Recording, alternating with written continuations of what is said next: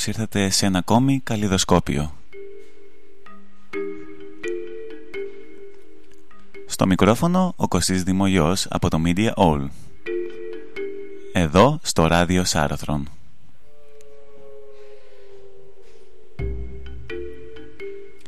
Οι ιστορίες του καλλιδοσκοπίου θα προσπαθήσουν να ξεκαθαρίσουν το σύνθετο, γρήγορο κόσμο των media στον οποίο ζούμε – επιδιώκουν να τον εξηγήσουν, να τον ερμηνεύσουν, να τον ακολουθήσουν, να ανακαλύψουν πώς τα μίντια επηρεάζουν την καθημερινότητα και τις σχέσεις μας.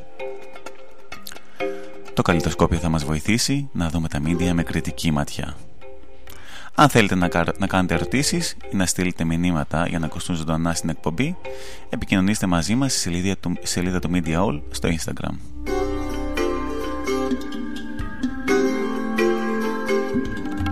Στο σημερινό επεισόδιο, παρέα με την Νατάσα Γιανακάκη, σύμβολο ύπνου, παιδιών και ενηλίκων και ιδρύτρια του Our Nest, πάμε να κοιμηθούμε και να αφήσουμε τα κινητά μας εκτός δωματίου. Εξερευνούμε και κατανοούμε πώς οι ηλεκτρονικές συσκευές επηρεάζουν τη φυσική διαδικασία του ύπνου μας. Τι προκαλεί ένα αθώο scroll down πριν τον ύπνο, μερικά βιντεάκια, ένα παιχνίδι και αρκετό blue light για την, από την οθόνη του κινητού μας πώς μπορούμε να διαχειριστούμε την έκθεση στις ηλεκτρονικές μας συσκευές και πώς μπορούμε να βοηθήσουμε τα παιδιά μας και να δώσουμε λύσεις. Πάνω απ' όλα, είμαστε εδώ για να κατανοήσουμε γιατί ένας ήρεμος ύπνος είναι πολύ σημαντικός. Να καλωσορίσουμε αυτή τη στιγμή την Νατάσα. Καλώς ήρθες Νατάσα στο καλλιτοσκόπιο. Γεια σου Κωστή, σε ευχαριστώ πολύ για την πρόσκληση για να μιλήσουμε έτσι για αυτό το θέμα που ε, λίγο καίει ε, οι οθόνες πριν τον ύπνο. Είσαι εδώ πέρα, ναι, ως ε, ιδρύτρια του Arnest. Βλέπουμε πάρα πολύ την όμορφη δουλειά που κάνετε ε, μέσα από την ε, σελίδα σας. Και ε, μιας και αυτό αποτελεί ένα από τα βασικά προβλήματα ίσως των συσκευών και κάτι το οποίο όλοι μας και όλες μας καλός ή κακός τέλος πάντων το ακολουθούμε. Είμαστε εδώ πέρα για να μας δώσεις τα φώτα σου να μας πεις ε, τι μπορούμε να κάνουμε γιατί ο ύπνος είναι σημαντικός να μας δώσεις τις δικές σου λύσεις τη δικιά σου οπτική και να, κάποιες ωραίες συμβουλές. Ε, θα ήθελες να, να μας πεις λίγα λόγια για το Our Nest πρώτον έτσι και να ξέρει και ο κόσμος περί τίνος πρόκειται. Ε, το Our Nest είναι ε, ένας χώρος ε, ας το πω, που έχω δημιουργήσει. Ε, ουσιαστικά ε, προσφέρω υπηρεσίες συμβουλευτικής ύπνου σε παιδιά και ενήλικες. Η προσέγγιση μου είναι ολιστική, ε, οπότε διερευνώ όλους τους παράγοντες που επηρεάζουν τον ύπνο, γιατί ο ύπνος είναι ένα πολυπαραγωγικό ζήτημα, επηρεάζει και επηρεάζεται από τα πάντα και διερευνώντας βρίσκουμε την αιτία, τις αιτίες, τις ρίζες των προκλήσεων και σταδιακά ε, αναπροσαρμοζόμαστε σε μοτίβα έτσι πιο ε, φιλικά και προσπαθούμε να προσεγγίσουμε τον ποιοτικότερο ύπνο. Μάλιστα. Παρέχετε δηλαδή κάποιο είδους συμβουλευτική ας πούμε στους, ε, στους ανθρώπους που ενδιαφέρονται έτσι να ενημερωθούν. Ακριβώς. Ε, δουλεύω one-to-one με mm γονείς για τον ύπνο των παιδιών και γενικά της οικογένειας με ενήλικες και από εκεί πέρα κάνω ομιλίες, workshops.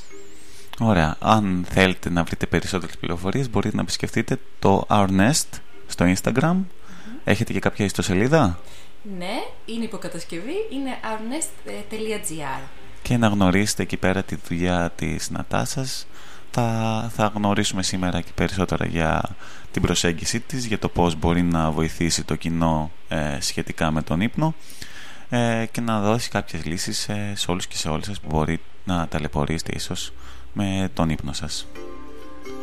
Δυστυχώς ο κόσμος μας, ε, αγαπητοί και αγαπητές, ε, με τις γρήγορες ταχύτητες που κινείται, με όλο αυτό το περιβάλλον που έχει πολλά ερεθίσματα, ε, μας ε, δυσκολεύει πολλές φορές με τον ύπνο. Εδώ τα λέγαμε με την Νατάσα πριν ξεκινήσουμε την εκπομπή και είναι σημαντικό ε, να κατανοήσουμε μέσα από, και από τη σημερινή εκπομπή πώς μπορούμε να δώσουμε κάποιες λύσεις έτσι ώστε να βρούμε ξανά το ποιοτικό μας ύπνο.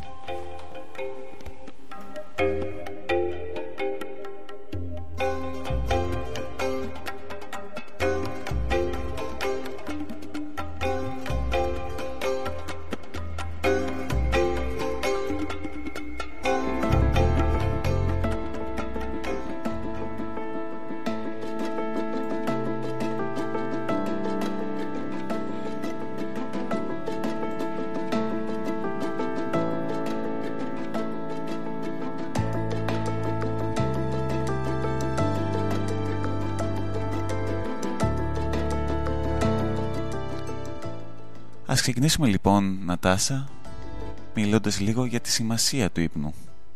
Θέλεις να μας πεις λίγο γιατί είναι σημαντικός ε, ο ποιοτικός και καλός ε, σε τι μας βοηθάει; Ε, ξεκινώντας, έτσι να πούμε ότι γνωρίζουμε ε, όλοι γιατί είναι σημαντικός. Μάλλον δεν γνωρίζουμε το γιατί, γνωρίζουμε ότι είναι σημαντικό να κοιμόμαστε, απλά δεν γνωρίζουμε για το γιατί. Οπότε σήμερα θα προσπαθήσουμε λίγο να απαντήσουμε στο γιατί κοιμόμαστε, γιατί είναι σημαντικός ο ύπνος και από εκεί και πέρα ε, θα ε, μιλήσουμε και για τις οθόνες και πώς μας επηρεάζουν. Οπότε ο ύπνος δεν είναι κάτι προαιρετικό, είναι μία ε, βιολογική μας ανάγκη όπως ανάγκη μας είναι να αναπνέουμε τον αέρα, να πίνουμε το νερό, να τρώμε την τροφή, να έχουμε ένα καταφύγιο, ένα σπίτι για να ζούμε. έτσι ακριβώς είναι και ο ύπνος ε, ο οποίος καλύπτει και το 1 τρίτο της ζωής μας ή το 1 τρίτο της καθημερινότητάς μας. Οπότε αυτό από μόνο του ε, μας δείχνει πόσο σημαντικός είναι ο ύπνος. Ε, επηρεάζει όλα τα κύρια φυσιολογικά συστήματα του σώματος, καρδιαγγειακό, ανασωπητικό, μυοσκελετικό, ε, γαστρεντερικό, ενδοκρινικό ε, και ενισχύει ε, πολλές εγκεφαλικές λειτουργίες, η μάθηση, η απομνημόνευση, ε, η λήψη λογικών αποφάσεων, το συναισθηματικό μας ε, έτσι, ε, κομμάτι ρυθμίζεται μέσα από τον ύπνο. οπότε, για όλους έτσι, αυτούς τους λόγους, μέχρι πριν από μερικά χρόνια, θεωρούσαμε και η, η, η, συγγνώμη. Να, να, σου πω λίγο κάτι ναι. που κάτι που μου έρχεται τώρα για μένα. Ναι, ναι. Δηλαδή και στο σπιτόδεντρο ε, πολλές φορές ε, βλέπουμε παιδιά τα οποία έρχονται κουρασμένα που μπορεί να, είναι, να βλέπουμε ότι είναι ανήσυχα κτλ. Και πολλές φορές ε, συνειδητοποιούμε ότι ξέρεις κάτι αυτό μπορεί να οφείλεται στον ύπνο. Ε, οπότε αυτό όντως ισχύει. Μπορεί λόγω ενός κακού ύπνου τόσο τα παιδιά όσο και οι ενήλικες φυσικά να, την επόμενη μέρα να είναι κουρασμένα, να είναι κουρασμένοι, να έχουν κακή διάθεση, το συναισθηματικό τους ε, κομμάτι ας πούμε, να βλέπουμε ότι είναι λίγο διαταραγμένο. Αυτά όντως ε, συμβαίνουν, έτσι δεν είναι; Ακριβώς. Αυτό περιγράφεις. Ακριβώς. Ε, και μέχρι πριν από κάποια χρόνια λοιπόν θεωρούσαμε ότι ο ύπνος είναι μια παθητική ε, και τα τελευταία χρόνια που μελετάτε ο ύπνος συστηματικά ακριβώς το αντίθετο ε, έτσι παρατηρούμε και συμβαίνει. Δηλαδή, Ο ύπνος είναι, είναι μια πολύ δυναμική διαδικασία ε, και μέσα από τα στάδια ύπνου και τους κύκλους ύπνου επιτελούνται πάρα πολύ σημαντικές διαργασίες. Κάποιες από, αυτέ, από αυτά, κάποια πράγματα από αυτά που ανέφερες ε, θα τα δούμε... Ε, Στην πορεία της συζήτησης. Ακριβώς. Μάλιστα. Ε, οπότε είναι όχι μόνο σημαντικό από ό,τι καταλαβαίνω να κοιμόμαστε ε, τις κατάλληλες ώρες. Ε, πράγματα τα οποία ναι, θα τα δούμε και στην πορεία αλλά να κοιμόμαστε και ποιοτικά. Καθώς αυτό την επόμενη μέρα μπορεί να επηρεάσει τη διάθεσή μας το αν θα είμαστε κουρασμένοι το αν θα έχουμε νεύρα και πολλά, πολλά ακόμη που σχετίζονται έτσι με την ε, διάθεσή μας. Ακριβώς, γιατί πολλές φορές παρατηρούμε ότι και από παιδιά, δηλαδή μας λένε οι γονείς, μα το παιδί μου κοιμάται 10 ώρες ε, ο ενήλικας κοιμάται 8 ώρες.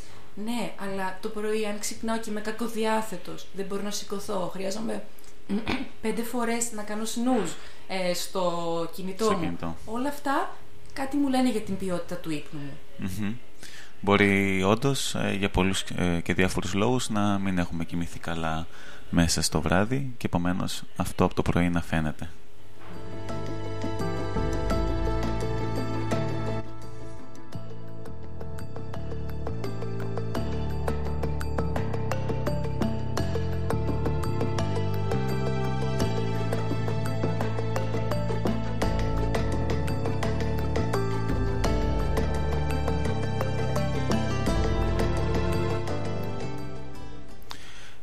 Λοιπόν, Νατάσα, ε, πριν ε, κάνουμε και ένα μικρό διάλειμμα, ήθελα να σε ρωτήσω, ε, μιας και τα κάνουμε έτσι μια εισαγωγή στο πώς κοιμόμαστε, Ε, ήθελα να σε ρωτήσω μία από τις βασικές ερωτήσεις σχετικά με, το, με τις ώρες που πρέπει να κοιμόμαστε πρώτον ε, γιατί είναι γνωστό αυτό με τις 6 με 8 ώρες που λένε για τους ενήλικες και 8 με 10 ώρες πάνω κάτω με τα παιδιά άμα θες να μας το επιβεβαιώσεις αλλά και με τις στιγμές που πρέπει να κοιμόμαστε γιατί νομίζω ότι ε, είναι σημαντικό να κατανοήσουμε ότι, ε, είναι, ότι πρέπει να κοιμόμαστε σχετικά νωρίς ε, ίσως και κοντά στην ώρα που δει ουσιαστικά ο ήλιος, ειδικά τα παιδιά και να κοιμόμαστε αναλόγως ε, αντίστοιχα ε, να ξυπνάμε το πρωί όταν ο ήλιος ανατέλει. Ισχύει αυτό πάνω κάτω; Ε, ιδανικά, ναι. Βέβαια, ε, όπως ζούμε τα τελευταία χρόνια και από τότε που έχουμε, έτσι, υπάρχει ο ηλεκτρισμός και όλα αυτά τα τεχνικά, τα τεχνητά φώτα και οι οθόνες, έχει διαταραχθεί ε, η ποιότητα του ύπνου μας και ο κυρκαδιανός ρυθμός, το πότε πάμε για ύπνο τελικά και όχι και πότε ε, καθυστερούμε λόγω με, συνήθως. Με συγχωρείς λίγο τότε να το ξεκαθαρίσουμε αυτό και να το εξηγήσουμε για τον κυρκαδιανό ε, ρυθμό, αν το είπα καλά. Ε, θέλεις να μας πεις πριν προχωρήσεις τι είναι ο κυρκαδιανός ε, ρυθμος Ο κυρκαδιανός ρυθμός είναι ένας περίπου 24ωρος κύκλος που πολύ έτσι απλά να πούμε ε, υπολογίζουμε ε, περίπου 12 ώρες ότι είμαστε στο φως και περίπου 12 ώρες ε, στο σκοτάδι. Ε, επηρεάζονται πολλές λειτουργίες του σώματος, δηλαδή πέρα από τον ύπνο μας, επηρεάζεται η ε, όρεξή μας για, ε, για να φάμε, ο κορεσμός μας, ότι έχουμε χορτάσει, η θερμοκρασία του σώματος. Σήμερα θα μείνουμε κυρίως στον ύπνο και κάτι που βοηθάει πάρα πολύ τον κυρικαδιανό ρυθμό να, να παραμένει έτσι σε μια καλή ροή είναι η σχέση μας με το φως και το σκοτάδι. Οπότε, ε, εμείς αν ακολουθούσαμε τον ήλιο, ε, οπότε το πρωί βγαίνει, ξυπνάμε, ξεκινάμε την ημέρα μας, είμαστε λειτουργικοί, είμαστε σε εγρήγορση, εκκρίνεται και η κορτιζόλη, ε, η ορμόνη που μας κρατάει έτσι αυτή την ωραία εγρήγορση μέσα στην ημέρα μας στα φυσιολογικά της επίπεδα, γιατί από εκεί και πέρα σε πολύ υψηλά επίπεδα είναι και η ορμόνη του στρες. Ε, και το βράδυ, καθώς αρχίζει να νυχτώνει, αρχίζει η κορτιζόλη φυσιολογικά να μειώνεται στον οργανισμό και εκρίνεται η μελατονίνη, που είναι η ορμόνη που θα μας βάλει έτσι ε, σε ύπνο. Θα, θα χαλαρώσουμε και θα μπούμε έτσι σταδιακά σε ύπνο. Μαζί με άλλες ε, ουσίες, δεν θα, δεν θα α, το αναπτύξουμε. Ναι, ναι ε, αλλά ε, οπότε θέλουμε τη μελατονίνη το βράδυ, θέλουμε την κορτιζόλη το πρωί. Και πώς μπορούμε να το κάνουμε αυτό; Υπάρχει τρόπος δηλαδή κάπως να ρυθμίσουμε τη φυσιολογική έκρηση αυτών των ορμονών; Ακριβώς. Ε, Ή, συγγνώμη, να μην τις επηρεάζουμε. Ε; Ακριβώς. Να μην διαταράσουμε την, την παραγωγή τους, την έκρησή τους έτσι, στον οργανισμό. Ε, χαμηλώνοντας τα φώτα το βράδυ και για μία ή και δύο ώρες να μην έχουμε ιδανικά επαφή με οθονες και το πρωί να εκτιθόμεθα, εκτιθόμεθα. ναι, σε, ε, στο φως του ήλιου, στο φυσικό φως του ήλιου με το που ξυπνάμε. Ή και αν δεν μπορούμε κατευθείαν, με το που ξυπνάμε μέχρι το μεσημέρι για ένα τέταρτο μισάωρο τουλάχιστον να βρεθούμε έξω, είτε έχει συννεφιά, ε, είτε έχει ήλιο για να περάσει πληροφορία στον εγκέφαλο μέσα από τα μάτια μας και το οπτικό μας νεύρο και να φτάσει στο κέντρο που ελέγχει τον κυρκαδιανό ρυθμό για να πούμε τώρα είναι μέρα εγρήγορση, παράγω κορτιζόλη και τις ορμόνες που θέλουμε για να είμαστε σε εγρήγορση και το βράδυ να ε, μέσα από το φως και πάλι, μέσα από το σκοτάδι ή το χαμηλό φως να δώσουμε την εντολή, την πληροφορία στον εγκέφαλο και εκείνος στο υπόλοιπο σώμα ότι τώρα Οπότε ρίχνω ρυθμούς για να μπω σταδιακά στον ύπνο. Οπότε αυτό που καταλαβαίνω είναι πως ε, ο οργανισμός μας ε, με την πάροδο εκατομμυρίων χρόνων φυσικά έχει συνηθίσει, έχει μάθει ε, κατά έναν τρόπο να ρυθμίζεται έτσι ώστε το πρωί να λειτουργεί και να μπαίνει ε, σε λειτουργία όλος ο μηχανισμός του ενώ ταυτόχρονα με το που πέφτει το βράδυ ε, μέσω του κυρκαδιανού ρυθμού ε, ρίχνει ρυθμούς και ετοιμάζεται για ύπνο. Και μέσω, αυτό το, μέσω αυτών των ουσιών ουσιαστικά παράγονται οι ουσίες που μας χαλαρώνουν, μας κάνουν ε, να θέλουμε να κοιμηθούμε και στη συνέχεια πάμε και ο οργανισμός μας ε, προετοιμάζεται για ύπνο. Ακριβώς αυτή, δηλαδή αυτός είναι ο ένας μηχανισμός που, mm τον, που ρυθμίζει τον ύπνο, ύπνο.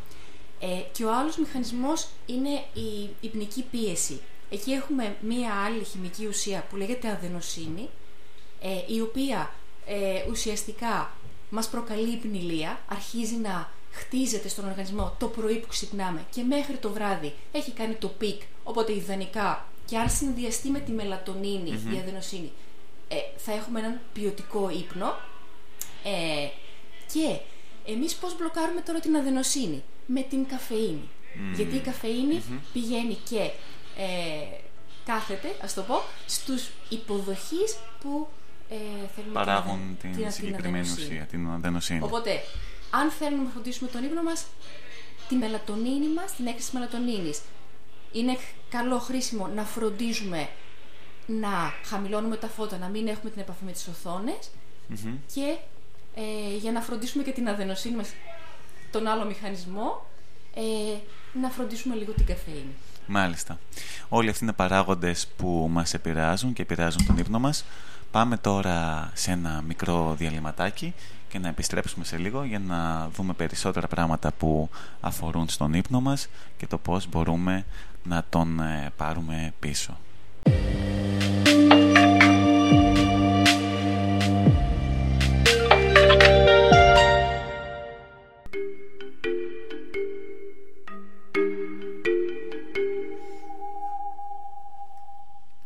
Είμαστε πίσω στην εκπομπή Καλλιδοσκόπιο. Στο μικρόφωνο Κωστής Δημοϊός και μαζί μας σήμερα η Νατάσα Γιανακάκη από το Our Nest.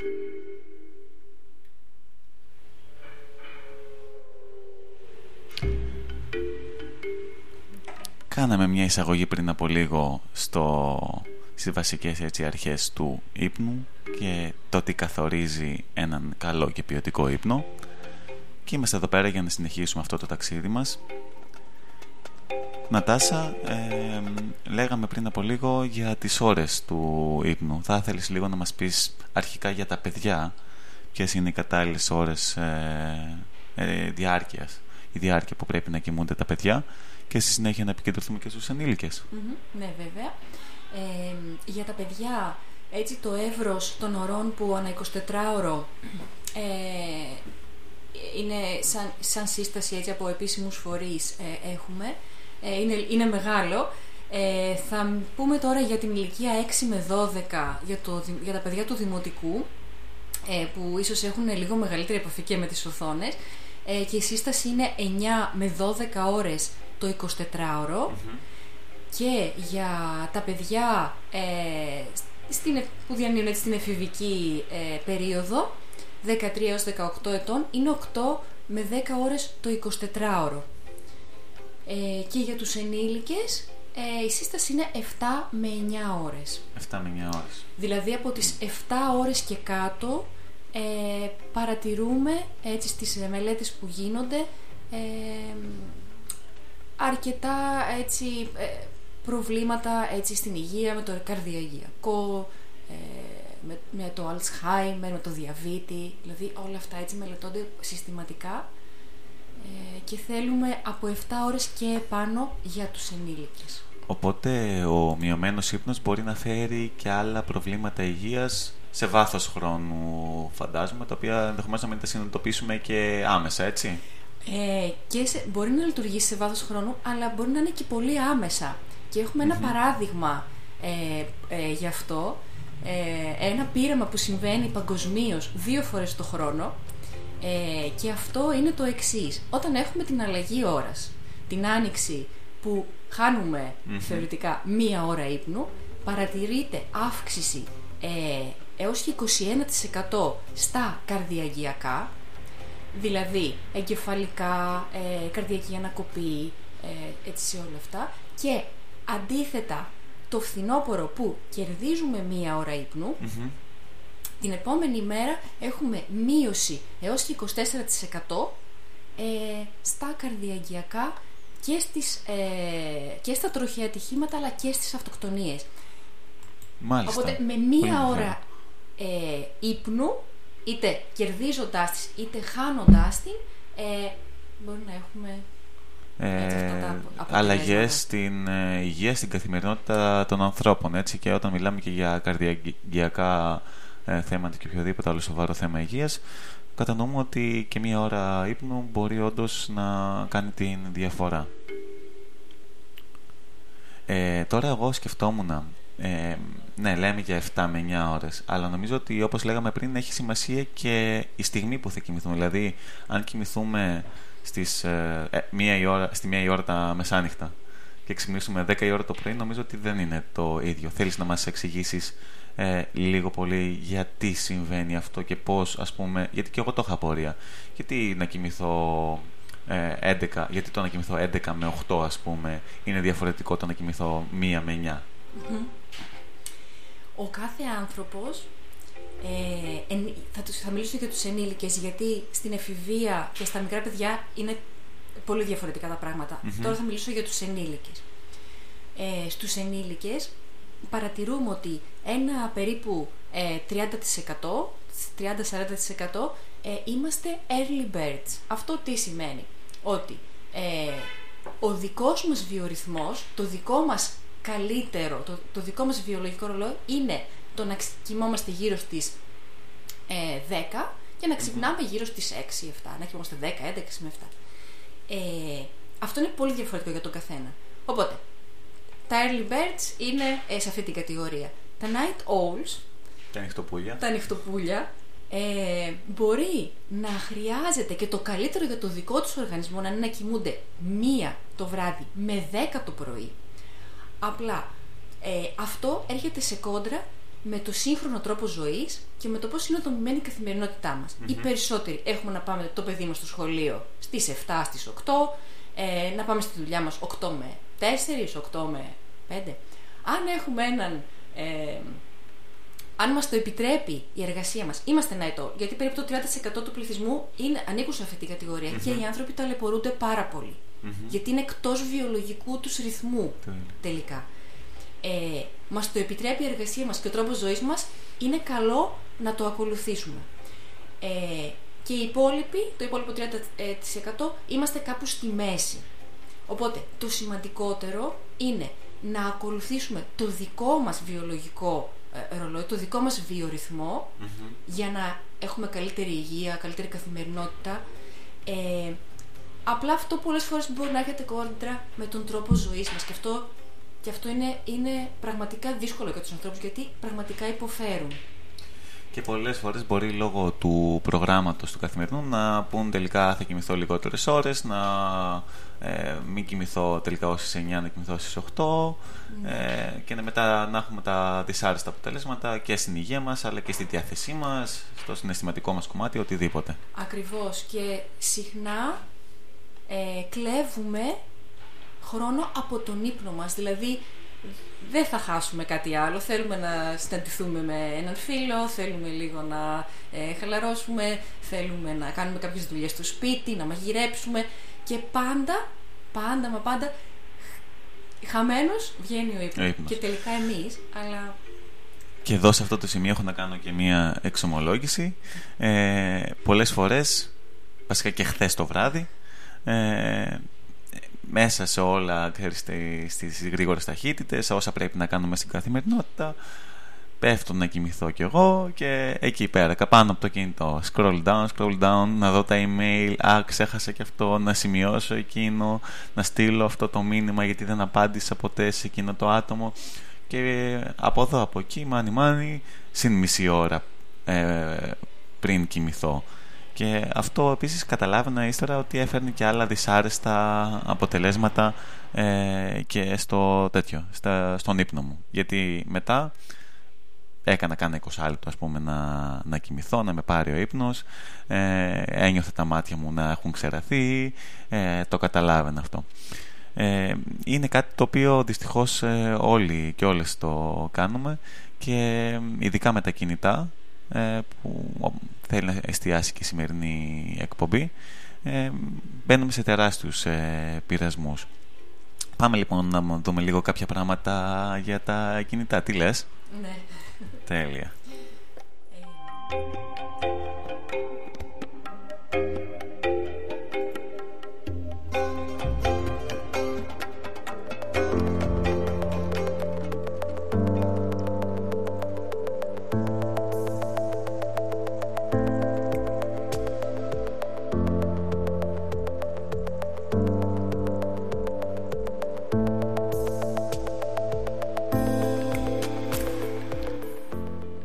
Συσκευές μας λοιπόν μας βάζουν σε μεγάλους πειρασμούς μέσα από τα έντονα χρώματα, τις φωτεινές οθόνες, τις ειδοποιήσεις, τα μηνύματα και την κάθε εφαρμογή που μπορεί να περιέχουν.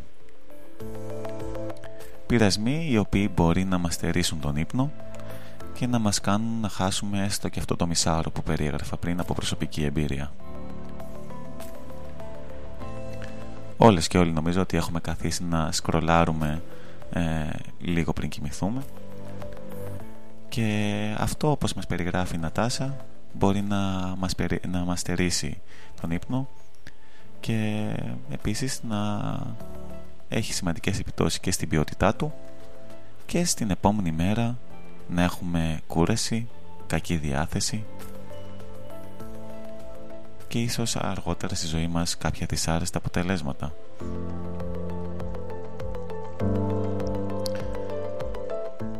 Νατάσα, ας στραφούμε λίγο στις οθόνες και να δούμε λίγο πώς μπορεί να επηρεάζουν ουσιαστικά την ε, ποιότητα του ύπνου μας. Θα ήθελες εσύ έτσι να μας κάνεις μια εισαγωγή, να μας πεις κάποια πράγματα για αυτό το θεμα Ναι, βέβαια. γενικά η οθόνη και αυτό το μπλε φως που εκπέμπει, που μεμείται το φως του ήλιου. Το blue light. Ακριβώς. Ε, που το θέλουμε ε, το πρωί, το θέλουμε φυσικά από τον ήλιο. Τη νύχτα ε, επηρεάζει την έκρηση, όπως είπαμε πριν, της μελατονίνης, την οποία μόνο τη χρειαζόμαστε έτσι για να μπούμε σε ύπνο. Ε, και μελέτες μας έχουν δείξει ότι η ανάγνωση σε ένα iPad, σε μία οθόνη, ε, για μία ώρα ε, πριν τον ύπνο, μπορεί να καθυστερήσει την ε, αύξηση και την παραγωγή της μελατονίνης έως και τρεις ωρες και να καταστήλει τελικά την απελευθέρωσή της έως και 50% σε σύγκριση ε, με την ανάγνωση ενός ε, βιβλίου, ενός έντυπου έτσι, βιβλίου. Ε, και αυτό πώς, μπορεί να, πώς επηρεάζει τελικά τον ύπνο μας πρακτικά; Μπορεί να καθυστερήσουμε να μπούμε σε ύπνο, μπορεί να έχουμε πολλά συχνά ξυπνήματα κατά τη διάρκεια του ύπνου, ε, σε κακοδιαθεσία, να μας οδηγεί σε κακοδιαθεσία το επόμενο σε δυσκολία έτσι να μπούμε ε, στη μέρα μας. Και μειώνει επίσης την ποσότητα του REM sleep. Το REM sleep είναι ένα στάδιο ε, του ύπνου μας όπου ε, εκεί συμβαίνει το εξής είναι το συναισθηματικό, οι συναισθηματικές μας πρώτες βοήθειες. Mm-hmm. Δεν λέμε πολλές φορές, έχεις κάποιο πρόβλημα, κάτι σε απασχολεί, κοιμήσου αυτό. Ε, sleep on it.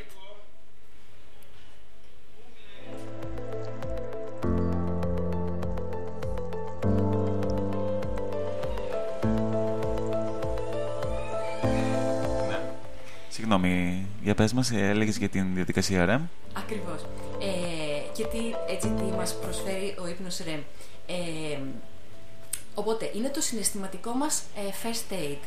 Ε, εκεί επίσης παίρνουμε μία όθηση για τη δημιουργικότητά μας και εκεί επίσης ενώνονται ε, οι πληροφορίες ε, έχουμε ένα ζήτημα που μας απασχολεί και πρέπει να φέρουμε πέντε πράγματα μαζί για να βρούμε τελικά τη λύση.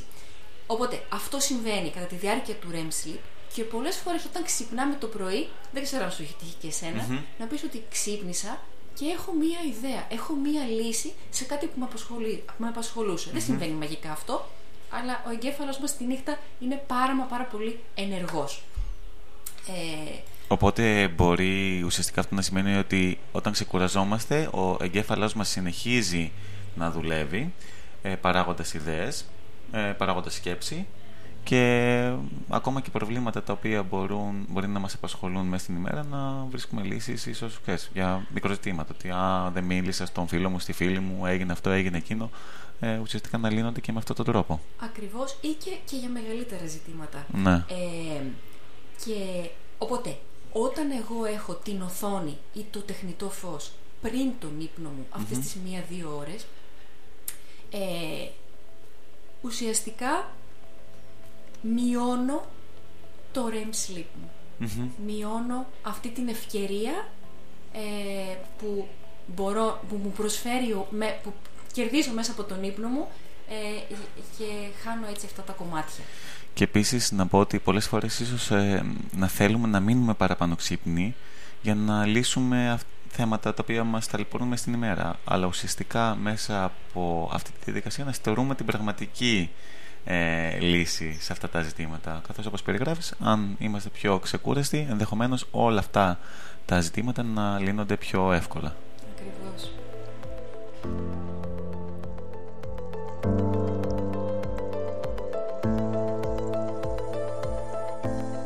Ε, και εδώ πέρα, Νατάσα, θέλω να πω και για έναν ε, μύθο τον οποίο έχουμε χτίσει γύρω από τις ε, συσκευές, μιας και τα αναφέραμε όλα αυτά. Ε, πολλοί και πολλές λένε πως, ξέρεις κάτι, εγώ έχω το κινητό μου γιατί με χαλαρώνει. Ε, με βάση όλα αυτά που λέμε κατανοώ ότι τελικά δεν μας χαλαρώνει η συσκευή σε ίσα μας δημιουργεί περισσότερα προβλήματα ε, δεν ισχύει αυτός ο μύθος ουσιαστικά ότι μας χαλαρώνει η συσκευή έτσι δεν είναι; Ε, ναι γιατί ενώ έχουμε την αίσθηση ότι χαλαρώνουμε μάλλον μας αποσυνδέει ή αποσυνδεόμαστε από ό,τι μπορεί να συμβαίνει γύρω μας ή ε, θέλουμε λίγο να κλειστούμε στον εαυτό μας που τελικά μόνο αυτό δεν, δεν συμβαίνει ε, γιατί η οθόνη πριν τον ύπνο ε, αρχικά μας υπερφορτώνει αισθητηριακά. Όλη αυτή η πληροφορία που περνάει μπροστά από τα μάτια μας, ο εγκέφαλος, πρέπει να την επεξεργαστεί. Είναι η δουλειά του. Ε, και αυτό, ό,τι πληροφορία περνάει από μπροστά μας, είναι social media, ε, είναι ειδήσεις, ε, είναι ε, βιντεοπαιχνίδια, όλα αυτά και ιδίως όταν συμβαίνει πριν ακριβώς από τον ύπνο, τα παίρνουμε μαζί μας. Και ο mm θα προσπαθήσει να τα επεξεργαστεί. Κατά τη διάρκεια του ύπνου. Ακριβώς. Οπότε, το ένα κομμάτι έχει να κάνει με τη μελατονίνη και τον κυρκαδιανό ρυθμό και τη φυσιολογία και τη βιολογία μας. Το άλλο κομμάτι ε, είναι αυτό. Το τι τελικά θέλω να καταναλώνω πριν μπω ε, στον ύπνο μου. Οπότε είναι σημαντικό να καταναλώνουμε ίσως κάτι πιο ήρεμα, ένα βιβλίο, να κάνουμε μια άσκηση διαλογισμού όπως λέγαμε πιο πριν, ε, κάτι χαλαρωτικό τέλος πάντων, να παίξουμε ένα επιτραπέζιο ενδεχομένως λίγες ώρες, κάνα δύο ώρες πριν κοιμηθούμε. Ε, από το να βλέπουμε γρήγορες εικόνες, βίντεο, κάτι που ενδεχομένως να μας ενθουσιάσει. Όλα αυτά μαζί με το blue light ε, της, ε, των συσκευών ε, και οτιδήποτε άλλο μπορεί να βλέπουμε ε, στις οθόνες ενδεχομένως να διεγείρει παραπάνω τον εγκεφαλό μας να οδηγήσει σε παραγωγή ουσιών οι οποίες φυσιολογικά δεν εκρίνονται την ώρα εκείνη με βάση και τον κυρκαδιανό ρυθμό και αυτό να οδηγήσει τον εγκέφαλό μας να είναι πιο σε μια διέργερση ας πούμε εκείνη τη στιγμή. Κάτι το οποίο ενδεχομένως θα το κουβαλάμε όχι ενδεχομένως θα το κουβαλάμε στη διάρκεια της ε, νύχτας και να μας οδηγήσει έναν ανήσυχο ύπνο. Ναι, όπως είπες ε, η επαφή μας με τις οθόνες ε, και αν είναι και κάτι ευχάριστο ειδικά όπως τα, ε, τα βιντεοπαιχνίδια ε, αυξάνουν την ντοπαμινη που μετά από και πολλή χρήση έρχεται και η απε, απευαισθητοποίηση οπότε θέλουμε όλο και περισσότερο και βλέπουμε ότι λέω να δω και αυτό το βιντεάκι και το επόμενο βιντεάκι και αυτό δεν έχει τέλος. Ειδικά αν βλέπεις ε, βίντεο σε εφαρμογές όπως το TikTok που είναι και 15 δευτερόλεπτα τα ακριβώς, βιντεάκια. Ακριβώς και λες εντάξει δύο λεπτάκια και περνάει μισή ώρα. Ε, αυτό είναι το ένα κομμάτι. Το άλλο είναι η κορτιζόλη που εκρίνεται γιατί ε, ενώ τι θέλουμε και είναι μια ορμόνη που μας προκαλεί εγρήγορση αλλά σε υψηλά επίπεδα και όταν σκρολάρω και έχω και αυτό το έντονο φως προκαλείται και είναι ορμόνη του στρες. Ε, Οπότε και αυτό που και η κορτιζόλη προκαλεί ξυπνήματα στην νύχτα. Ε, και ε, μελέτες πάλι έχουν δείξει ότι και αυτός ο χρόνος τη νύχτα ε, σε οθόνη, σε ένα σκοτεινό ε, περιβάλλον, ε, προκαλεί ακόμα και κατάθλιψη. Ε, είναι γνωστό ναι, πως η έκθεση σε τέτοιες σε συσκευές, κοινωνικά δίκτυα τόσο λόγω του ότι επηρεάζεται η φυσική διαδικασία του ύπνου αλλά και λόγω και του περιεχομένου που καταναλώνουμε συνδέεται με περιστατικά ε, κατάθλιψης.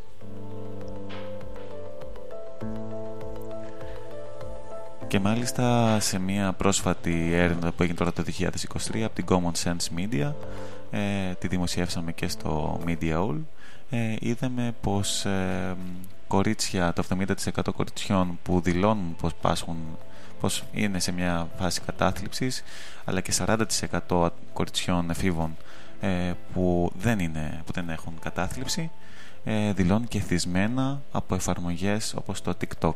Δημιουργείται ένας φαύλος κύκλος, εγώ δηλαδή θέλω να πω εδώ πέρα, όπου ναι μεν ε, συναντάμε τέτοια καταθλιπτικά επεισόδια, αλλά και παιδιά εφήβους που είναι εθισμένα σε αυτές τις συσκευές ε, και στα κοινωνικά δίκτυα και μένουν εκεί πέρα ξανά και ξανά και δημιουργείται αυτός ο κύκλος όπου στερούνται ακόμα και τον ύπνο τους.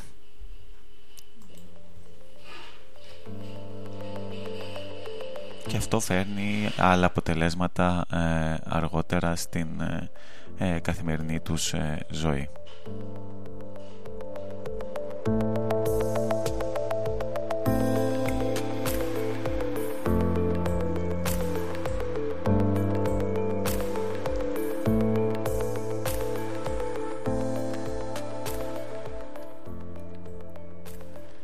Σε αυτό το σημείο λέω Νατάσα να κάνουμε ένα μικρό διάλειμμα ξανά και να επιστρέψουμε σε πολύ λιγάκι ε, μιλώντας για κάποιες λύσεις που μπορούμε να δώσουμε στους ακροατές και στις ακροατριές μας.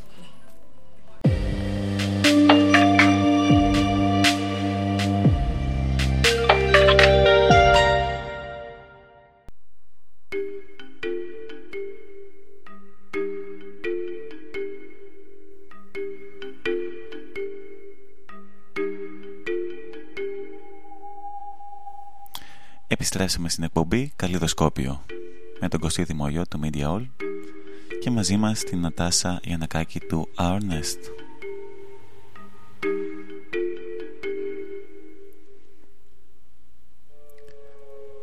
Και αφού είδαμε πώς οι συσκευές μπορούν να μας επηρεάσουν και πώς ε, ο ρυθμός του ύπνου μας μπορεί επίσης να αλλάξει και να φέρει άλλες δυσάρεστες επιπτώσεις στην καθημερινότητά μας Είμαστε εδώ πέρα για να δώσουμε κάποιες λύσεις.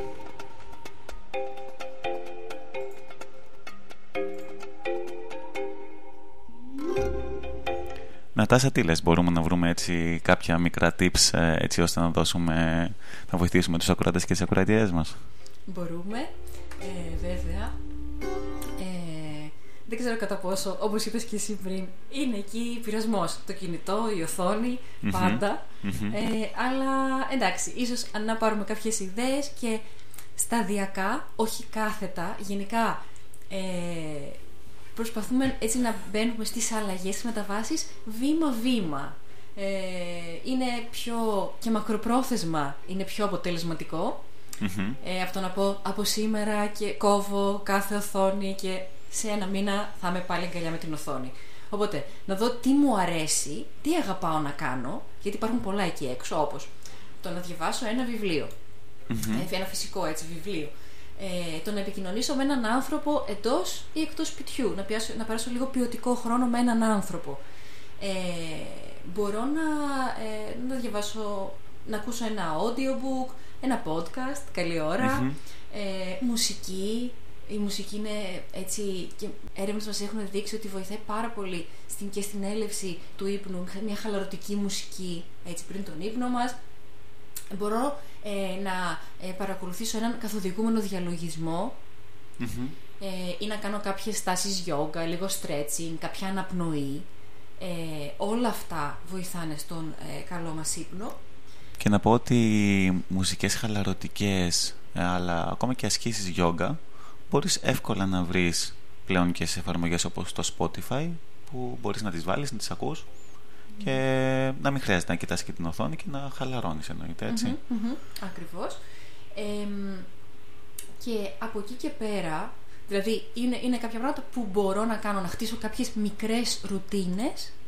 Ε, βοηθαει πολύ το να ξέρω ότι πριν από τα δόντια μου, ας πούμε, από κάτι που είναι στάνταρ, ε, που το κάνω κάθε βράδυ, θα κάνω 5 λεπτά διαλογισμό, θα κάνω 10 αναπνοές. Βοηθάει να τα τοποθετώ κάπως τα πράγματα το ένα πίσω από το άλλο για να παραμένω και πιο σταθερός, πιο σταθερή στη ρουτίνα μου. Σε ένα πρόγραμμα. Ακριβώς.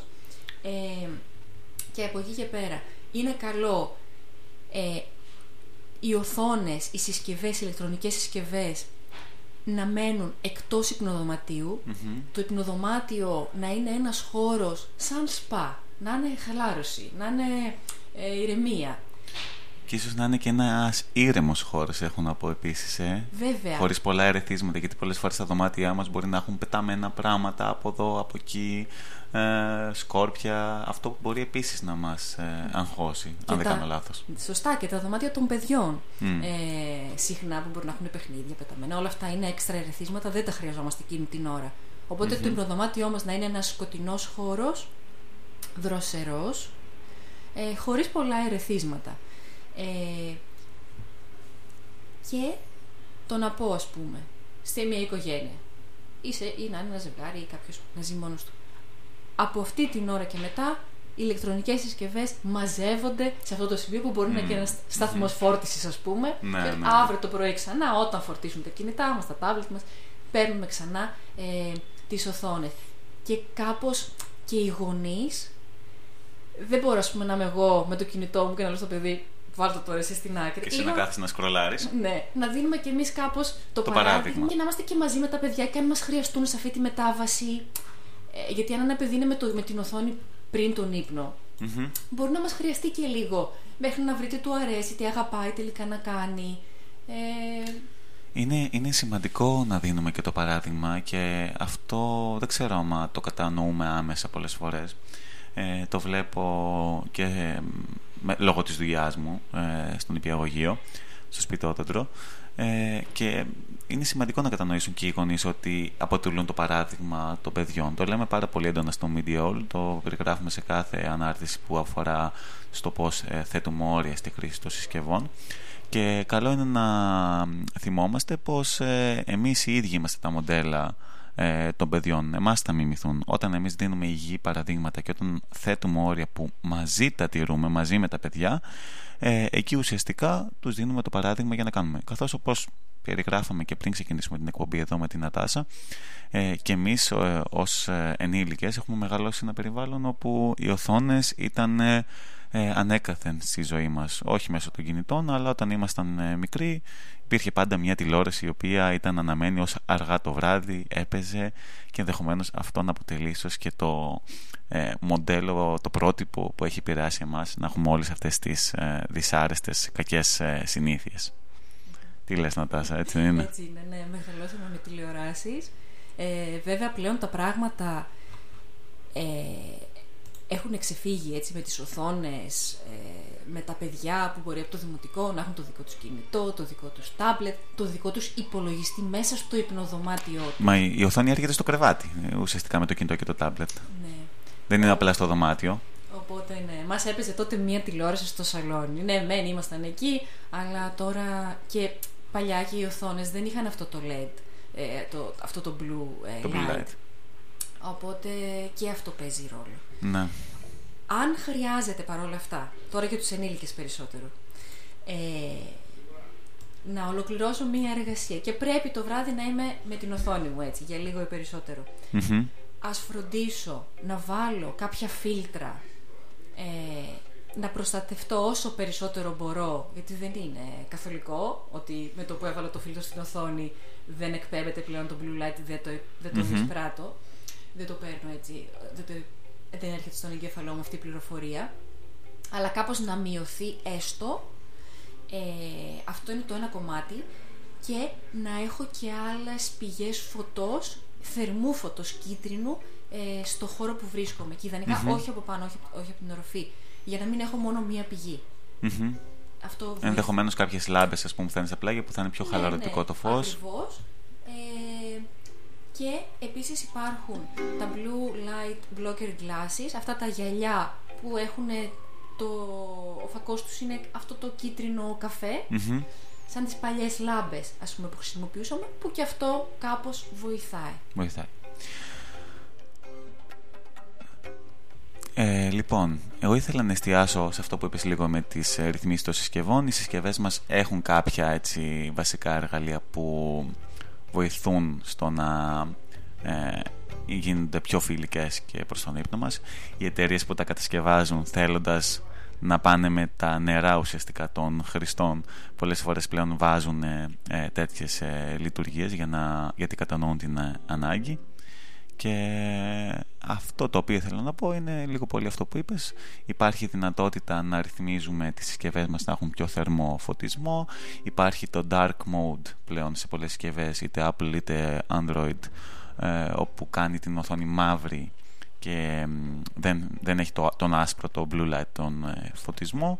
Και υπάρχει η δυνατότητα του grayscale επίσης που κάνει όλη την οθόνη γκρι. Είναι και γίνεται η συσκευή μας ε, γκρι όπως ήταν οι μονόχρωμες συσκευές που χρησιμοποιούσαμε πριν 30 χρόνια. Και κάτι το οποίο επίσης ε, έχω παρατηρήσει σε πολλούς να κάνουν και πραγματικά παιδιά σταματήστε το μην το κάνετε αυτό. Ε, βάλτε τις συσκευές σας στο αθόρυβο ή σε λειτουργία πτήσης το βράδυ αν γίνεται και αν δεν υπάρχει κάποιος σοβαρός λόγος να το κάνετε ε, έχει τύχει να βρεθώ σε σπίτια φίλων σε σπίτια συγγενών ε, και το βράδυ να χτυπάει το κινητό του ασταμάτητα από ειδοποίησεις, από μηνύματα, από κλήσεις που δεν υπήρχαν ανάγκη να απαντηθούν κιόλας εκείνη τη στιγμή ε, και αυτό έτσι διατάραζε ε, αρκετά τον ύπνο και ε, φέρνει όλα αυτά τα δυσάρεστα αποτελέσματα που περιγράφει η Νατάσα στο Our Nest.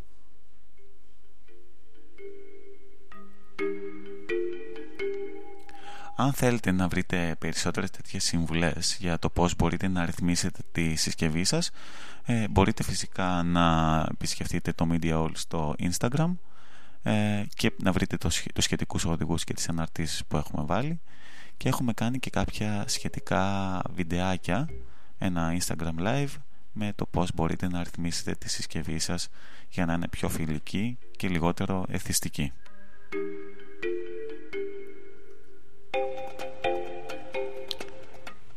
Νατάσα, πριν ε, έτσι φτάσουμε προς το κλείσιμο, θα θέλεις να συμπληρώσεις κάποια πράγματα, κάτι το οποίο έτσι θα θέλεις να πεις; Ε, γενικά, ε, να πούμε έτσι για τον ύπνο, επειδή είναι ο πιο υποτιμημένος, παραμελημένος παράγοντας ε, της, ε, που, φρο, που τον φροντίζουμε, ας πούμε. δεν τον φροντίζουμε τελικά τον ύπνο μας, ενώ αναδιαστήματα μπορούμε να φροντίσουμε τη διατροφή, ε, την άσκηση, έτσι να κάνουμε κάποια πράγματα για αυτά.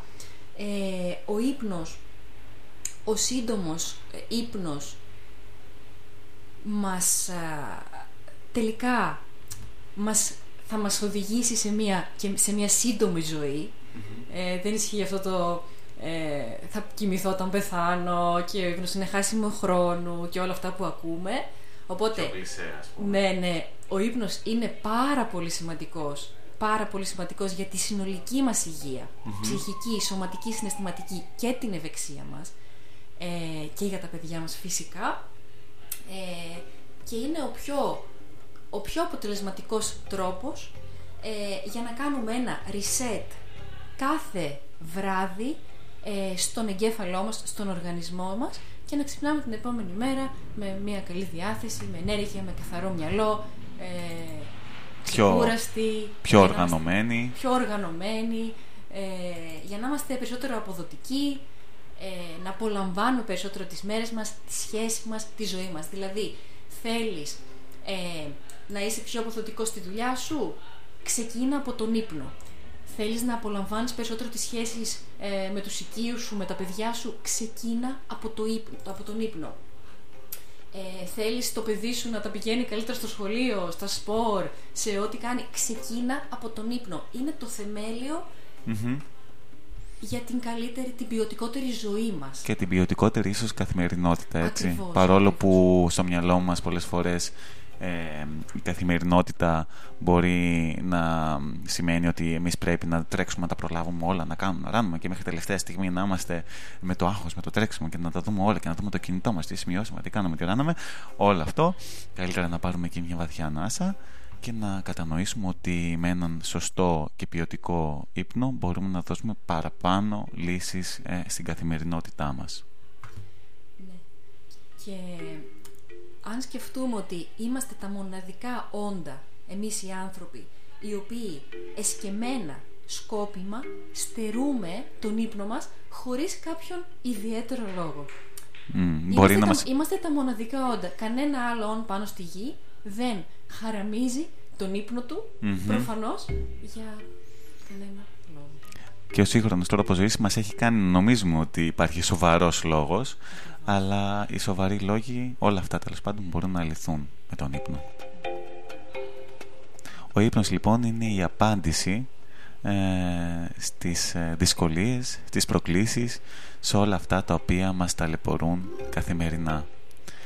Αντί λοιπόν να πείτε θα στερηθώ τον ύπνο, μισή ώρα λιγότερο ύπνος δεν πειράζει, ε, η Νατάσα, το Arnest, εδώ πέρα μας προτείνει κοιμηθείτε λίγο παραπάνω και όλα μετά θα μπουν σε μία τάξη.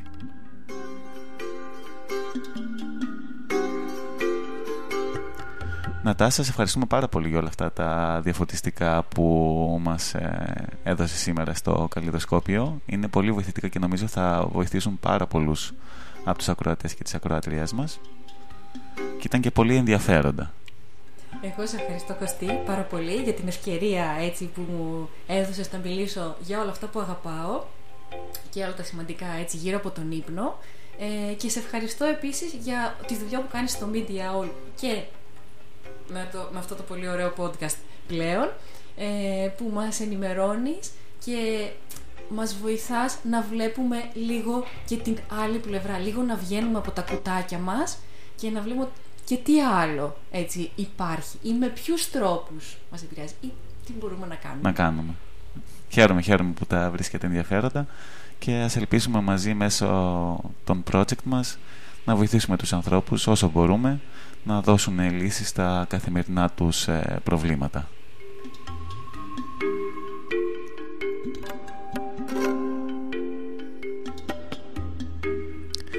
Και φτάνοντας σιγά σιγά προς το τέλος της εκπομπής μας πάμε να κάνουμε και μία βόλτα στις πολιτιστικές δράσεις της πόλης μας.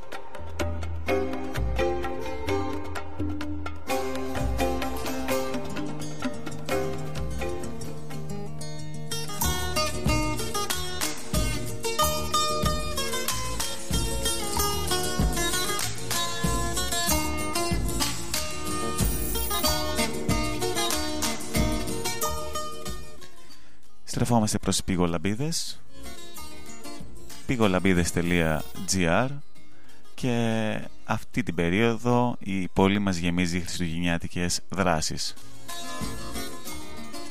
Μπορείτε να επισκεφτείτε το Παιδικό Μουσείο Θεσσαλονίκης ε, για να πάτε σε μια χριστουγεννιάτικη απόδραση. Έχουμε επίσης ε, θεατρικές παραστάσεις ε, συνεχίζονται η Θεσσαλονίκη Photo Biennale. Και έχουμε και ε, στο πολιτιστικό κέντρο ΜΙΕΤ το πώς μαθαίναν οι Έλληνες γράμματα από την άλωση μέχρι την Επανάσταση. Όχι χριστουγεννιάτικη ε, πρόταση συγκεκριμένη.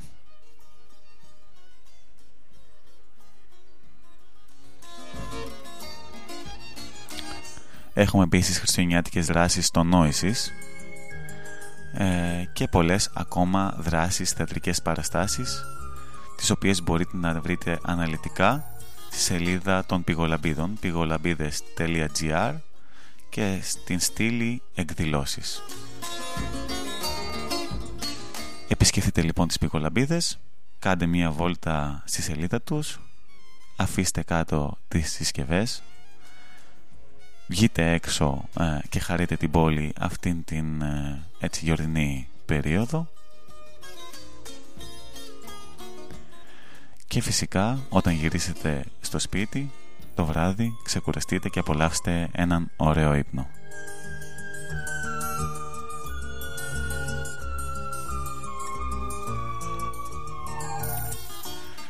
Ήταν η εκπομπή Καλλιδοσκόπιο με τον Κωστή Δημοϊό από το Media All.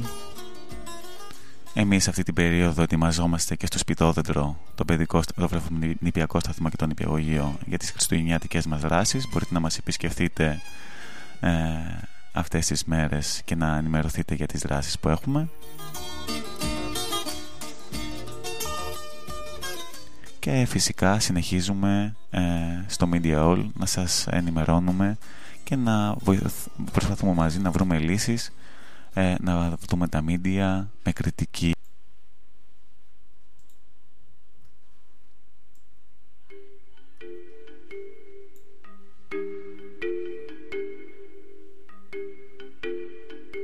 Για περισσότερα λοιπόν επισκεφτείτε στη σελίδα μας Media All στο Instagram ρίξτε μια ματιά εννοείται και ακολουθήστε την Our την Νατάσα Γιανακάκη για να ενημερώνεστε για ζητήματα ε, ύπνου και να συμμετάσχετε και στα workshop που διοργανώνει. Και αν θελήσετε κάποια συμβουλή εννοείται μπορείτε να τη στείλετε ένα μήνυμα.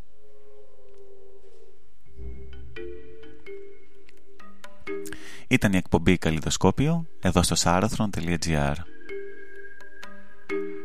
Μπορείτε να μας βρείτε και στο Spotify πληκτρολογώντας Καλλιδοσκόπιο και να ακούσετε όλες τις προηγούμενες εκπομπές μας.